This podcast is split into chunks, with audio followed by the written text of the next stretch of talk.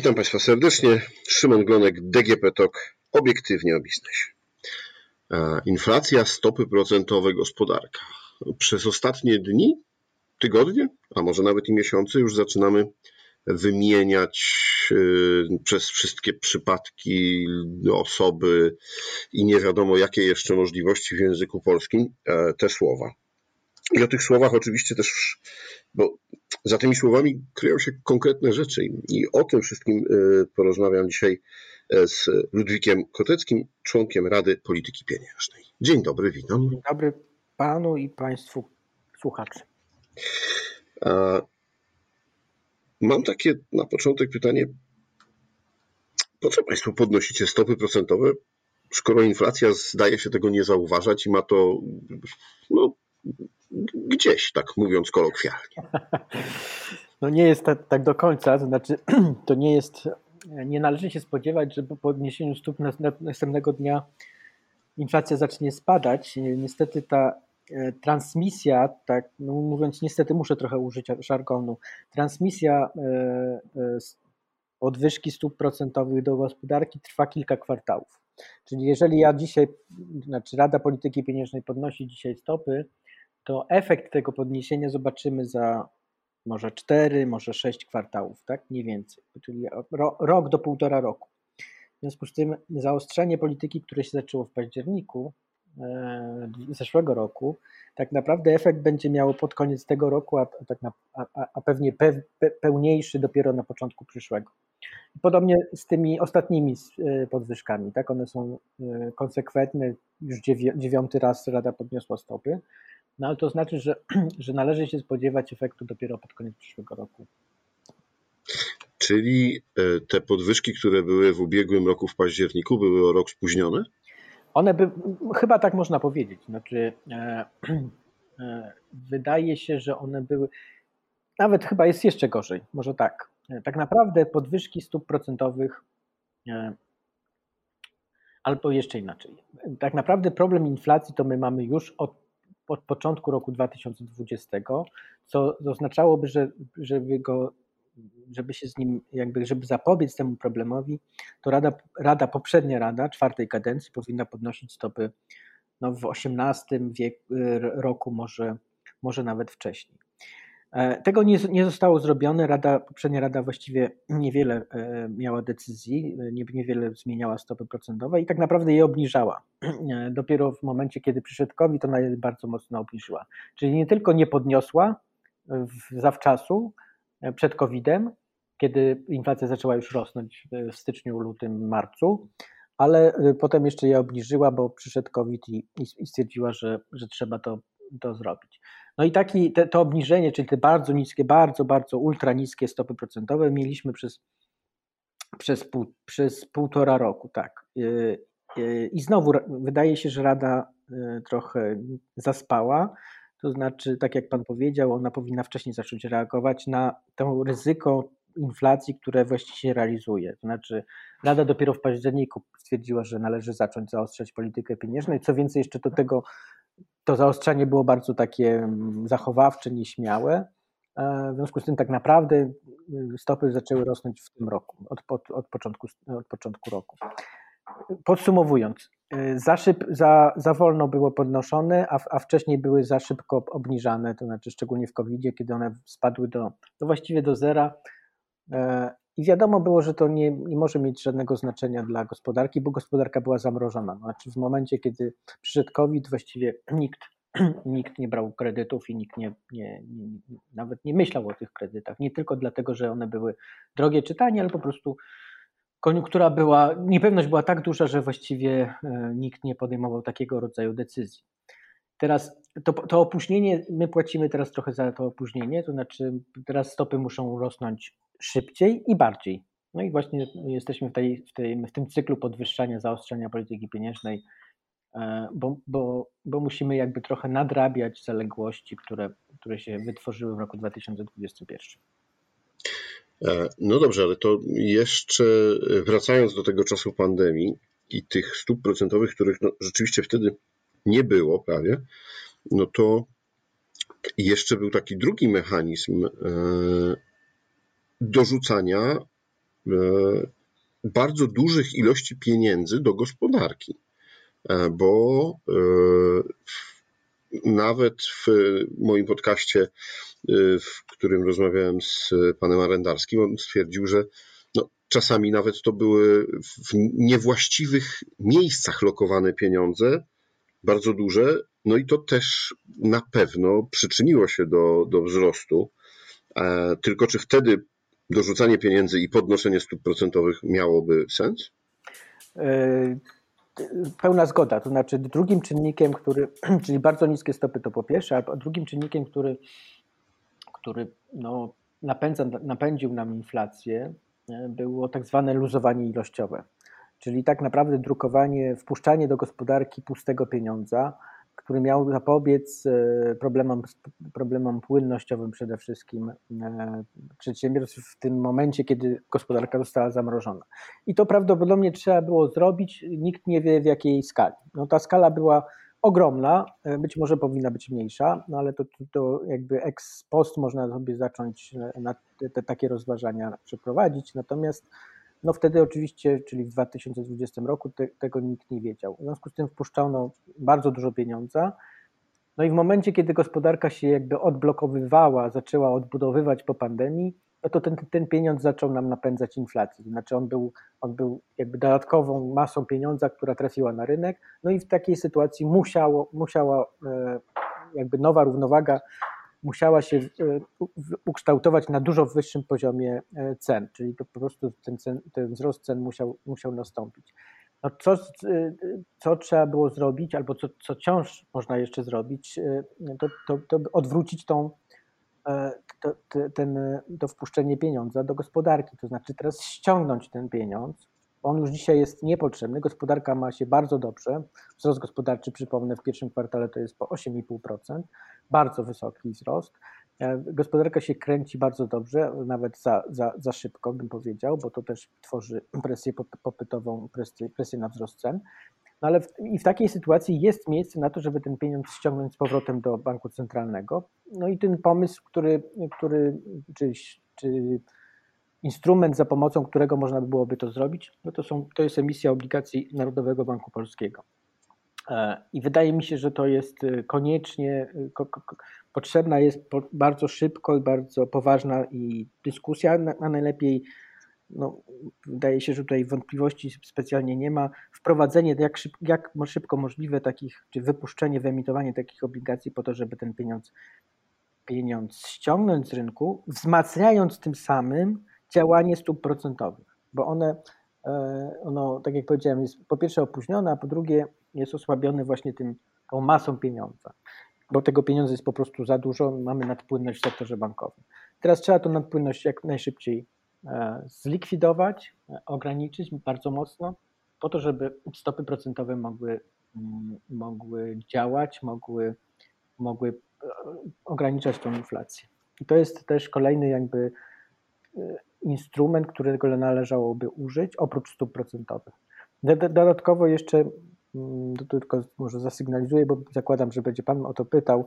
No oczywiście jest jeszcze jeden warunek, który powinien być spełniony, żeby inflacja zaczęła spadać. To jest mianowicie e, ta druga noga polityce gospodarczej, polityka fiskalna, budżetowa. Ona powinna być e, zamiast luzowania, powinno tutaj następować także jakieś pewne ograniczenie deficytu, po to, żeby e, presja ze strony sektora publicznego, presja na wzrost cen E, także, także była mniejsza.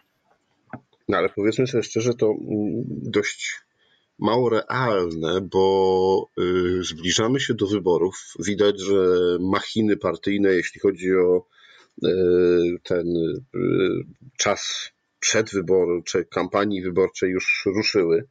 Jeżdżą liderzy po Polsce, opowiadają. Z drugiej strony wszyscy my, jako konsumenci, zauważamy, że e, jest drogo. E, a jeszcze dodatkowo ci, którzy wzięli kredyty e, w ubiegłym roku, no tak, dokładnie, rok temu w wakacje przy zerowych stopach procentowych, no to dzisiaj mają, no myślę, że raz w miesiącu bardzo duży stres, albo i przez cały czas, czy uda się na tą ratę zarobić. No więc na przykład premier obiecuje, że mm, pomożemy. No już są pomysły, jak pomagać. No i to są pomysły, które nie likwidują, czy nie, nie zgarniają tego pieniądza z rynku, tylko dorzucają go dalej. No tak, znaczy bardzo trafnie oczywiście Pan zdiagnozował tutaj tę kwestię y, polityczną, to znaczy wyborczą tak naprawdę. No tylko pytanie jest takie, czy wyborcy są w stanie przeżyć y, długo z tak wysoką inflacją. Znaczy, bo to oczywiście można sobie opowiadać, że no tutaj nie czas na ograniczenie deficytu, no ale to jest, tak jak powiedziałem, warunek do tego, żeby ta inflacja zaczęła nam spadać. E, w związku z tym e, to, to że to, to oczywiście problemem, e, problem kredytobiorcy, szczególnie ci, którzy brali w roku 2020 albo 2021 kredyty, oczywiście oni mają ogromny problem i trzeba im pomóc, szczególnie tym, tym którzy naprawdę mają ten problem. Natomiast z drugiej strony każdy z nas codziennie chodzi do sklepu i codziennie dostaje jakby nowe, nową no, nową podwyżkę tak naprawdę, tak? Znaczy codziennie patrzymy, jak te, te ceny nam rosną. I to, i, to, I to też jest oczywiście kłopot. Więc to jakby po drugiej stronie. Więc pytanie jest, co jest większym złem, tak? Z, z tą inflacją jest tak, że oczywiście to nie jest, e, że nie można mówić, że, że inflację e, w jakiś sposób się można jej pozbyć, w taki sposób, żeby to nie, nikogo nie zawolało. Więc to tutaj sobie trzeba jakby wyważyć te racje i zobaczyć, kto, kto bardziej mm, przy tej walce ucierpi. Niestety, ja mówię oczywiście niestety, no bo niestety pozwolono, to o czym żeśmy rozmawiali w pierwszej części naszej rozmowy, tak? pozwolono na to, żeby ta inflacja wymknęła się spod kontroli. Ona się rozlała po całej gospodarce, jest obecna we wszystkich już w tej chwili sektorach i we wszystkich branżach i we wszystkich grupach towarów i usług. E, w związku z tym bardzo trudno będzie teraz ją jakby z powrotem e, ograniczyć do poziomu takiego akceptowalnego kilku, kilku procent. Najlepiej oczywiście w granicach tego celu inflacyjnego, czyli między 1,5 a 3,5. To, jest, to wydaje się dzisiaj bardzo odległa perspektywa, no ale tak naprawdę, jeżeli nie zaczniemy dzisiaj, to, to ona jeszcze będzie bardziej odległa, tak? Prognozy niektórych ekonomistów są takie, że może wzrosnąć do 20%. To, to, znaczy, ja nie chcę powiedzieć, że to jest taki najbardziej prawdopodobny scenariusz, ale ja absolutnie nie wykluczałbym takie, tak, nie wykluczałbym go, tak? Znaczy to, to, to, to jest trochę tak, że prawdopodobnie zobaczymy pewną stabilizację e, tej inflacji, poziomu inflacji, tak? To, znaczy, to, to nie znaczy, że ceny się ustabilizują, tylko inflacja nie będzie dalej rosła, znaczy ona będzie nadal jakoś tam w mojej ocenie między 14 a 16% e, w drugiej połowie roku, ale e, ryzyko widzę na początku przyszłego roku. Czekają nas podwyżki gazu i prądu, e, prawdopodobnie od stycznia. No, jeżeli te podwyżki będą takie, jak, jak się, jak się jakby spodziewają analitycy zajmujący się sektorem gazu i, i, i, i energii elektrycznej, no to e, zobaczymy inflację, znowu ona wystrzeli nam, tak? Znaczy kolejne kilka punktów wyżej. No o, tak jak powiedziałem, między 14 czy 16 a 20 to już naprawdę niewiele, niewiele brakuje. Także to, to są scenariusze mm, oczywiście pesymistyczne, może nie najbardziej prawdopodobne, bo te też się spodziewam, że, że będą jakieś działania podejmowane, ale, ale nie są, nie, nie, nie wykluczałbym tego. No dobrze, to y, co mamy powie, po, powiedzieć, doradzić? Co by Pan powiedział, doradził, albo e, jaką perspektywę przedstawił mm, naszym słuchaczom, którzy no, są zaniepokojeni, no bo z jednej strony właśnie drożyzna, z drugiej strony kredyty, z trzeciej strony pewna nieprzewidywalność i obawy, że jeszcze będzie rosło. Jeszcze będzie rosło. Inflacja jest taką hydrą, która niestety bardzo niezwalczana, jej te, te głowy odrastają bardzo szybko i, i, i są coraz dłuższe, tak? E, ona naprawdę się samo nakręca, to znaczy w pewnym momencie jest taki mechanizm e, takiej spirali inflacyjno-cenowo-płacowej. I to chyba już też mamy z tym już dzisiaj do czynienia, to znaczy wynagrodzenia w sektorze przedsiębiorstw rosną 14%. No to, to, to są też poziomy niespotykane w przeszłości. Teraz co, e, co bym co bym polecał? No polecałbym, znaczy tutaj nie ma dobrej, dobrej recepty, czy w jaki sposób można sobie z inflacją poradzić, natomiast trzeba wy, moim zdaniem wywierać jakby presję na to, żeby e, cał, ca, cała polityka gospodarcza była tylko i wyłącznie nakierowana dzisiaj na, na e, walkę z inflacją, bo to jest problem numer jeden i daleko potem, e, długo, długo nic, nic innego na, horyzoncie nie ma. Ten problem jest najważniejszy. W związku z tym, a, a, a, mamy dzisiaj taką sytuację, że polityka pieniężna jest zaostrzana, a polityka fiskalna luzowana, co powoduje, że ta nasza siekiera, którą której używamy do walki z e, chwastami inflacji, e, jest otępiana czy przytępiana przez politykę budżetową, która jakby podrzuca nam kamienie wokół tych chwastów, na której tępimy tą swoją siekierę. E, w związku z tym trzeba odwrócić politykę budżetową na, tak, w taki sposób, że ona też przestała generować popyt, presję na wzrost cen. Presję na wzrost cen. I teraz e, to, to jest możliwe, jeżeli rząd odpowiedzialnie podejdzie do, po pierwsze, e, nowelizacji budżetu na 2022 rok, bo ta nowelizacja musi nastąpić, bo, bo budżet jest nierealistycznie przygotowany w kontekście właśnie tego wysokiego wzrostu cen, który mamy do czynienia. A po drugie, no, za chwilę będzie moment, kiedy będzie dyskutowany budżet na przyszły rok. Tam także powinien być, e, powinno być silne ograniczenie deficytu, bo, bo przypomnę, deficyt to tak naprawdę dodatkowy popyt w gospodarce, bo tak naprawdę dodatkowy popyt w sensie takim, że on jest finansowany jeszcze do tego z długu, tak? Więc e, dokłada nam rząd do, do tej inflacji swój jakby dodatkowy popyt, generowany przez e, właśnie ten, tą politykę deficytu e, i e, nie pozwala skutecznie walczyć z inflacją. Nie ma dobrych rozwiązań w takiej sytuacji. Jedyne dobre rozwiązanie jest takie, jak najszybciej trzeba to uporządkować, jak najszybciej sobie poradzić z tym problemem i wtedy dopiero no, ograniczać koszty walki z tą inflacją w każdy możliwy sposób.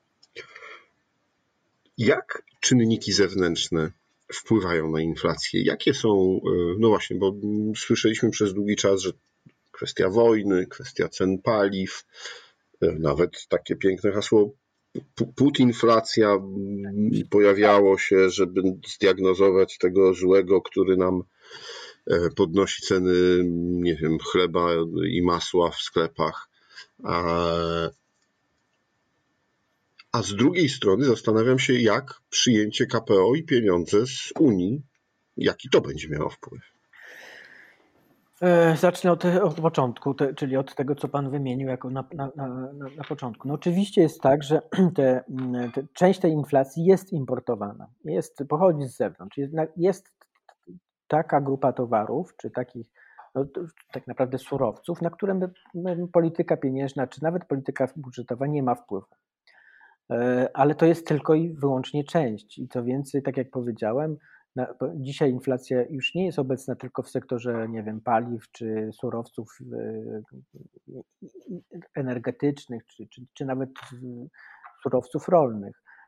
E, ona jest obecna dzisiaj wszędzie, znaczy w każdym, właściwie wszędzie, no tak naprawdę w każdym sektorze towarów i usług w, każdym, e, e, w każdej grupie towarów i usług ona jest tam już zadomowiona, zakorzeniona i coraz, coraz dalej te korzenie sięgają. E, jakby mierzyć, patrząc na, patrzeć na to, jaki procent cen w gospodarce rośnie wyżej niż cel inflacyjny, to już by można powiedzieć, zaryzykować stwierdzenie, że to jest 90 5, może 8%, tak? czyli prawie wszystkie ceny w, gospodarce rosną już bardzo mocno. E, I, w takiej, i, i to oczywiście, e, tak jak powiedziałem, częściowo jest zaimportowane, ale częściowo to są, to są czynniki krajowe, które za to odpowiadają. E, krajowe, o których ja już mówiłem. Tak? Po pierwsze, te 150 miliardów wpuszczonego pieniądza, pustego pieniądza do gospodarki w czasach COVID-u, który nie został ściągnięty w żaden sposób i on sobie funkcjonuje i napędza na inflację, a po drugie no coraz większe deficyty. No w tym roku deficyt budżetowy w finansach publicznych ma być dwa razy wyższy niż był w roku zeszłym, a tymczasem powinien być dwa razy, co najmniej, co najmniej dwa razy niższy, jeżeli w ogóle nie powinny być, nie powinniśmy mieć wokół tak naprawdę nadwyżki, tak? Bo gospodarka kręci się bardzo zdrowo, szybko i, i, i wzrost jest wysoki. I w takiej sytuacji stymulowanie tej gospodarki e, fiskalnie nie ma żadnego sensu. To znaczy, my nie stymulujemy gospodarki, tylko stymulujemy wzrost cen. Więc to są, to są już czynniki krajowe, na które mamy wpływ. Więc o tym trzeba zacząć myśleć. Znaczy, zostawić Putina i, i, i w sensie nie zostawić go, bo to trzeba go oczywiście zwalczać. Natomiast chodzi mi o to, żeby nie obwiniać, nie szukać winnych wszędzie naokoło, tylko patrzeć, co my tu i teraz możemy zrobić, żeby inflacja nie napędzała nam się, żeby, nie, żeby przestała być problemem gospodarstw domowych. I jeszcze ostatnie zdanie. Najbardziej na inflacji cierpią ci najbiedniejsi. I to jest oczywista oczywistość, e, których najtrudniej będzie też chronić. Im dłużej to będzie trwało, tym będzie to trudniejsze i będzie no, bardziej dolegliwe. A KPO? KPO jest, po pierwsze jest, y, no jakby pewien mały krok został tutaj zrobiony, rzeczywiście, e, ale wydaje się, że, że po tej pierwszej fali entuzjazmu, że właściwie już te, czy witania się z gąską, e, że te pieniądze za chwilę tutaj zobaczymy, no to tak zaczynamy troszeczkę bardziej realistycznie na to patrząc, mamy, ma, zaczynamy mieć wątpliwości, czy one kiedyśkolwiek jednak przypłyną. To po pierwsze. Po drugie, one, jeżeli już, no to my zobaczymy te pieniądze dopiero pod koniec roku, to jest optymistyczny scenariusz i oczywiście nie wszystkie naraz. Teraz z pieniędzmi z KPO jest tak, że one, że one mm, mają inny, znaczy one oczywiście też mają, źle wydane, o może tak, źle wydane będą nam napędzać inflację, e, bo to będzie znowu dodatkowy, dodatkowy pieniądz w gospodarce. Pytanie o to, jaki będą miały wpływ te, te środki na kurs walutowy i tutaj w zależności od to, czy będą wymieniane przez, na rynku, czy, czy nie, czy poza rynkiem, czy bezpośrednio w NBP, to będą miały ten wpływ e, na aprecjację złotego albo nie będą miały. No, oczywiście ta aprecjacja by się przydała dzisiaj, dlatego że aprecjacja powoduje, że, e, że ceny, e, ceny importu E, no, spadają tak naprawdę, tak? Znaczy, bo kurs jest e, silniejszy. Natomiast e, wracając do KPO.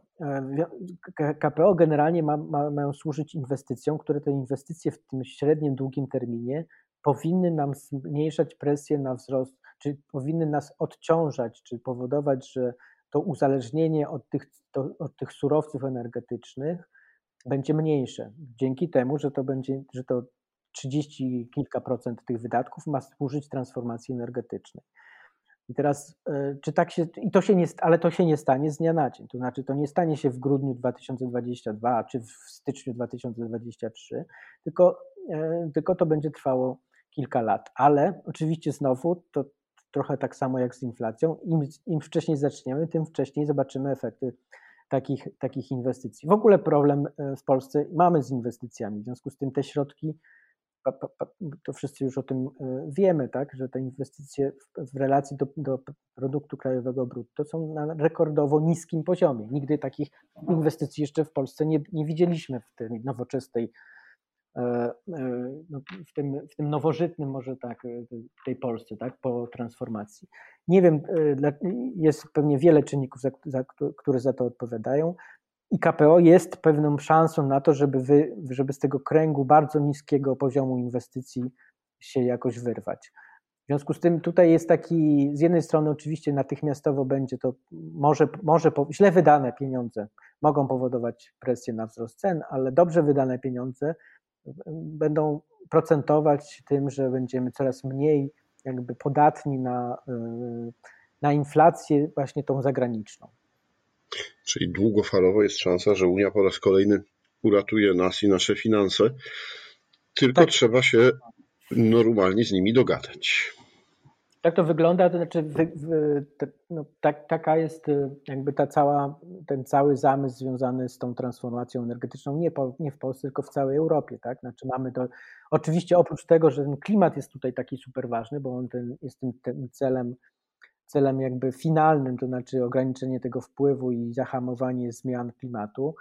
E, natomiast środkiem do, do, do, osiągnięcia tego celu jest właśnie ta transformacja energetyczna, którą mamy szansę właśnie, to też jest może ważne, sfinansować środkami e, unijnymi, tak? Znaczy prawie, prawie w 100%. To jest w ogóle niebywała historia, dlatego że jak, jak się policzy te wszystkie środki dostępne z Unii Europejskiej, oczywiście e, oprócz KPO tam są też środki w ramach normalnego budżetu tego unijnego, no to okazuje się, że, że my mamy szansę na, na, na kilkaset miliardów euro do otrzymania w następnych 10 lat i to jest mniej więcej tyle, ile nam potrzeba do tego, żeby, e, żeby przeprowadzić taką transformację w Polsce. Tak, na tyle są szacowane koszty takiej transformacji.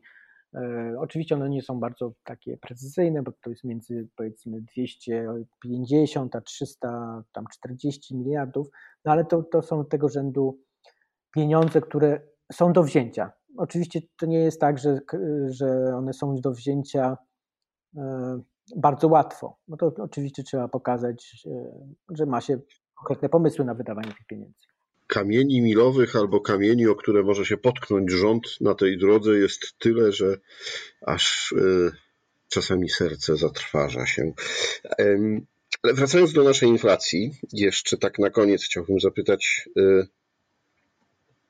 Dzisiaj, dzisiaj już pewnie więcej, no ale ostatnie e, oficjalne wyniki to jest 3,9 ta konsumencka, 13,9 przepraszam, ta konsumencka, a do, e, do 2,5 e, wszyscy ekonomiści, ale myślę, że i konsumenci marzą, żeby wrócić, bo to taka zdrowa inflacja. Zakładając, że wszystko w miarę się układa, jaki to jest horyzont czasowy? No 24 rok, znaczy nie zobaczymy takiej inflacji, na pewno nie zobaczymy takiej inflacji w przyszłym roku. To jest bardzo znowu optymistyczny scenariusz, to, bo, bo jakby rozumiem, że takie było pytanie. W bardzo optymistycznym czy w optymistycznym scenariuszu jest szansa, żeby to zobaczyć, taką inflację znowu w 2024 roku, ale y, po spełnieniu szeregu warunków, które, no, które dzisiaj nie wygląda, że, że je spełnimy. Jeżeli ich nie spełnimy, to, inflac- to będziemy mieć problem inflacji przez następne kilka lat. Czyli nie wrócimy do tego normalnego poziomu. No właśnie to jest tak, jak Pan powiedział, to jest taki poziom, kiedy przestaje się mówić o inflacji, przestaje się zauważać. No, inflacja na poziomie 2,5%, ona jest, służy temu, żeby tam do, dochodziły zdrowe jakby dostosowania cenowe. E, czy ona jest wynikiem takich normalnych dostosowań cenowych w gospodarce. E, które muszą następować zawsze w każdej gospodarce.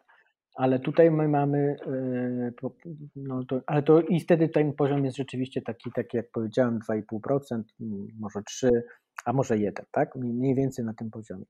Żeby do tego wrócić, musimy spełnić tych kilka warunków, o których żeśmy dzisiaj rozmawiali. I, e, no, i nie, nie bardzo wiem, jak, to, jak mamy to osiągnąć. Na razie nie widzę, nie widzę tego, tego na, na żadnym horyzoncie. Ja chciałem tak optymistycznie zakończyć. No ale dobrze. Dziękuję panu bardzo za rozmowę. Taka moja rola. Nie, lepiej, lepiej realnie niż tak. opowiadać bajki, to fakt. Dziękuję panu bardzo za rozmowę. Moim i państwa gościem był e, Ludwik Kotecki, członek Rady Polityki Pieniężnej, a to było DGP tak obiektywnie o biznesie. Rozmawiał Szymon Tomek. Dziękuję.